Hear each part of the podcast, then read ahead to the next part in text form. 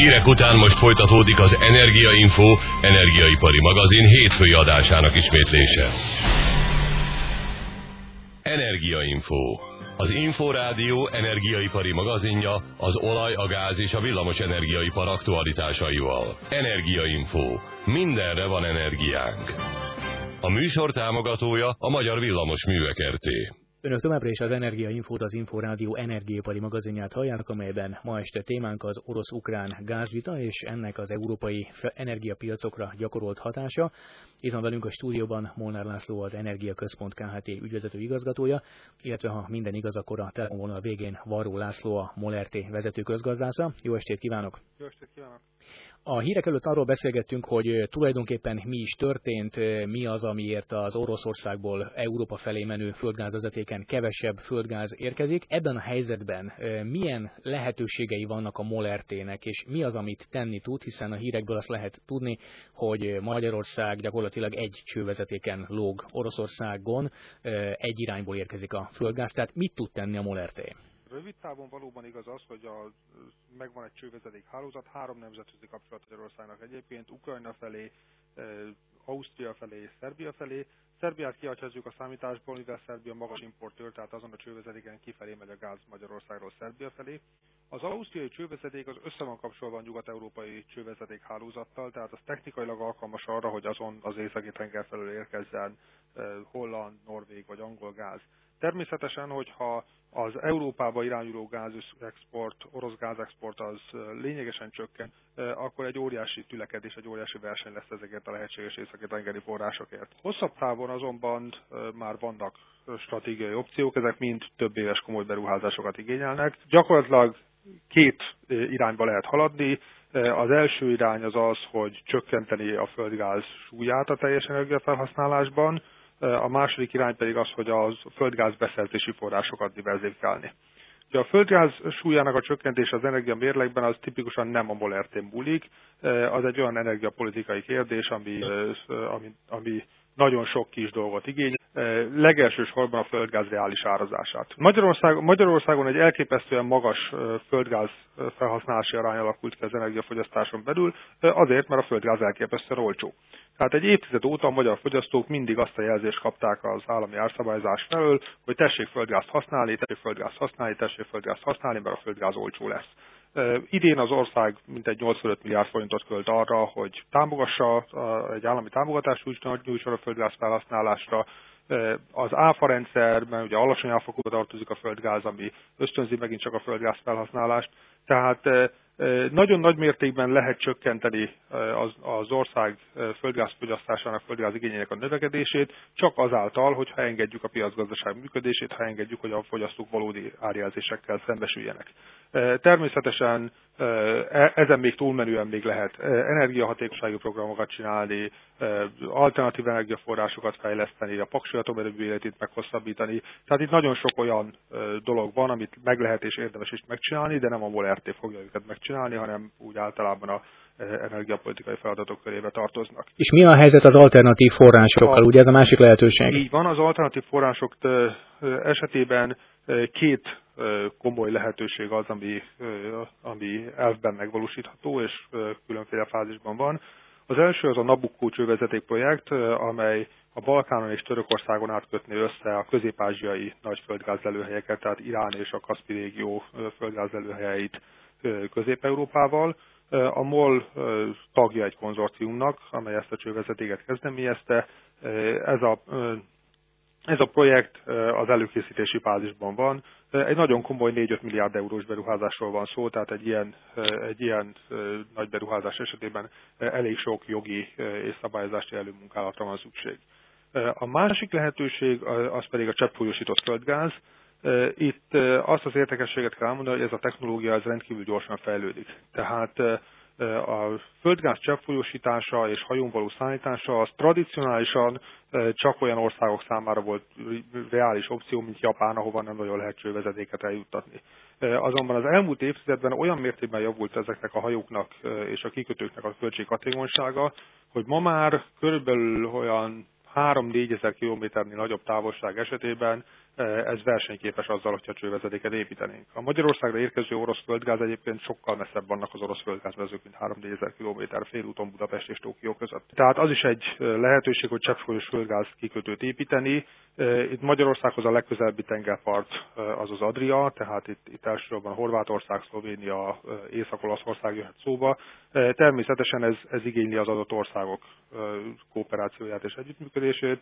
E, ebben ilyen típusú gondolkodás is van. Vajról Lászlót a Moller Tény vezető közgazdászát hallották. Köszönjük szépen, hogy a rendelkezésünkre állt. Nagyon szívesen. És a stúdióban itt van velünk Molnár László, az Energia Központ KHT ügyvezető igazgatója. Vajról László azt említette, hogy több hibás energiapolitikai lépés is történt, ami a földgáz felhasználást növelte. Ugye ön is célzott rá, hogy az Európai Unió energiapolitikája sem volt igazából helyes vagy korrekt ezzel kapcsolatban.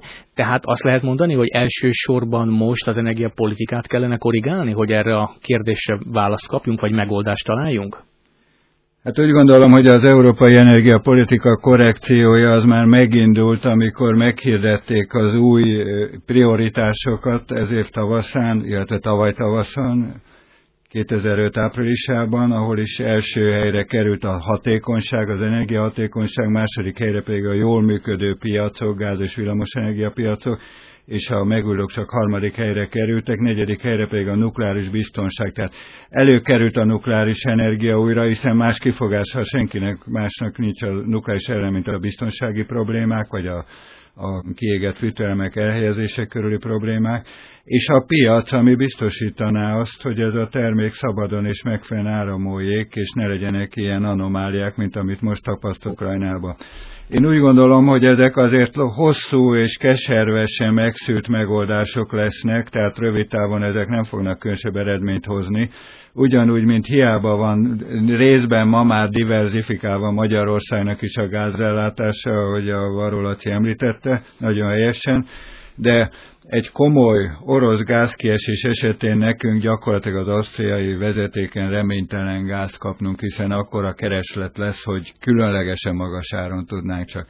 A, a cseppfolytott földgáz az egy jövőzenéje, egy vezetékrendszer kiépítése az Adriáig nyilvánvalóan sok éves dolog, és ugyanígy azt kell mondanom, hogy a Nabucco projektről sokat hallani, de kevesebb dolog történik talán, mint amennyinek kéne, hiszen egy rettenetesen nehéz környezetvédelmileg, anyagilag, politikailag bizonyos mértékig instabil és vitatott területeken keresztül vezetni egy ilyen volumenű vezetéket, kurdok, törökök, iráni problémák és a balkáni problémák, tehát ezek mind egy évtizedes megoldást ígérnek csak. Lehet, hogy a Nabucco projekt most felgyorsul esetleg itt a, az aktuális probléma miatt? Tehát az, ez adhat egy lökést az alternatív megoldások keresésének, kivitelezésének? Én, én, én úgy gondolom, hogy a megoldásokat, ez egy magyar gondolkodási specialitás, hogy mindig egy megoldást keresünk. Nem, nem egyet kell keresni, mindegyik lehetséges megoldást egyszerre kell csinálni. Egyszerre kell egy rendkívül rendkívül nagyívű ellátás diversifikációs programot indítani, és ugyanakkor egyszerre kell egy olyan programot indítani, ami a hazai, illetve az unión belüli földgáz felhasználást csökkenti. Tehát az energiahatékonyságot csökkent, növelni, a gázárakat helyre tenni, piaci erőket hagyni működni, a rászorultakat megfelelő szisztémákon, sémákon keresztül támogatni, hogy ne legyenek azért vesztesei az új árszabályozásnak, és mindezek mellett is éveken keresztül nagyon nagy kockázata lesz az energiaellátásnak, és lassan-lassan tudjuk csak fokozni az ellátásbiztonságot, és ezzel együtt azt hiszem, hogy azokat a talán túlerőltetett és nem igazán átgondolt környezetvédelmi speciális követelményeket, követelményeket, amelyek most lebékjózzák a energiállátás egyes egyébként nagy potenciálra rendelkező területeit, mint a fekete szén, vagy akár a nukleáris energia, ezeket pedig fel kell oldani, és eh, hogy úgy mondjam, a környezetvédelemnek megállni a maga nagyon fontos helyét, úgy, hogy a gazdaságot azért ne korlátozzuk. Ugye a mai műsorban eddig folyamatosan Európa kiszolgáltatottságáról beszéltünk, az európai földgázvásárló kiszolgáltatottságáról, de sokak szerint eh, Oroszországnak legalább ennyire szükség van az európai piacra, hiszen ugye a költségvetés, az orosz költségvetés számára egy rettentő fontos bevételi forrása az energiahordozók exportja után származó adóbevétel. Mennyire egymásra utalt itt Európa? Tehát, hogyha ne Isten Európa egy másik forráshoz jut, és alternatív forrásokból jelentős mennyiségben ki tudja váltani az orosz földgáz importot, akkor ez Oroszországban mekkora problémát okozhat? Én nem látok rá lehetőséget, hogy Európa érdembe kiváltsa az orosz importot, és nem is lenne értelme, mert csak drágább forrásokból lehetne szerezni, és politikailag talán még bizonytalanabb forrásokból. Tudva levőleg olajba Oroszország nem rendelkezik nagy-nagy készletekkel, a, a világkészleteknek 5-6 ával rendelkezik, de földgázból kb. 50% kal Egyetlen egy versenytársa van talán Irán, illetve Katar. Nos, mind a kettő elég messze van, és mind a kettő elég bizonytalan terület ahhoz, hogy vezetékeket építsünk ki. Az LNG pedig azért szignifikánsan drágább ma még, mint az orosz csővezetékes importgáz. Végezetül a szokásos kérdés, ön mire számít konkrétan az orosz-ukrán gázvitában? Én optimista vagyok ebbe a kérdésben, úgy gondolom, hogy egy-két hét megoldódik ez a vita, de természetesen van egy kis esélye, hogy elnyúló vita lesz belőle. Molnár Lászlót, az Energiaközpont KHT ügyvezető igazgatóját hallották. Köszönjük szépen, hogy a rendelkezésünkre állt ma este. Köszönöm szépen.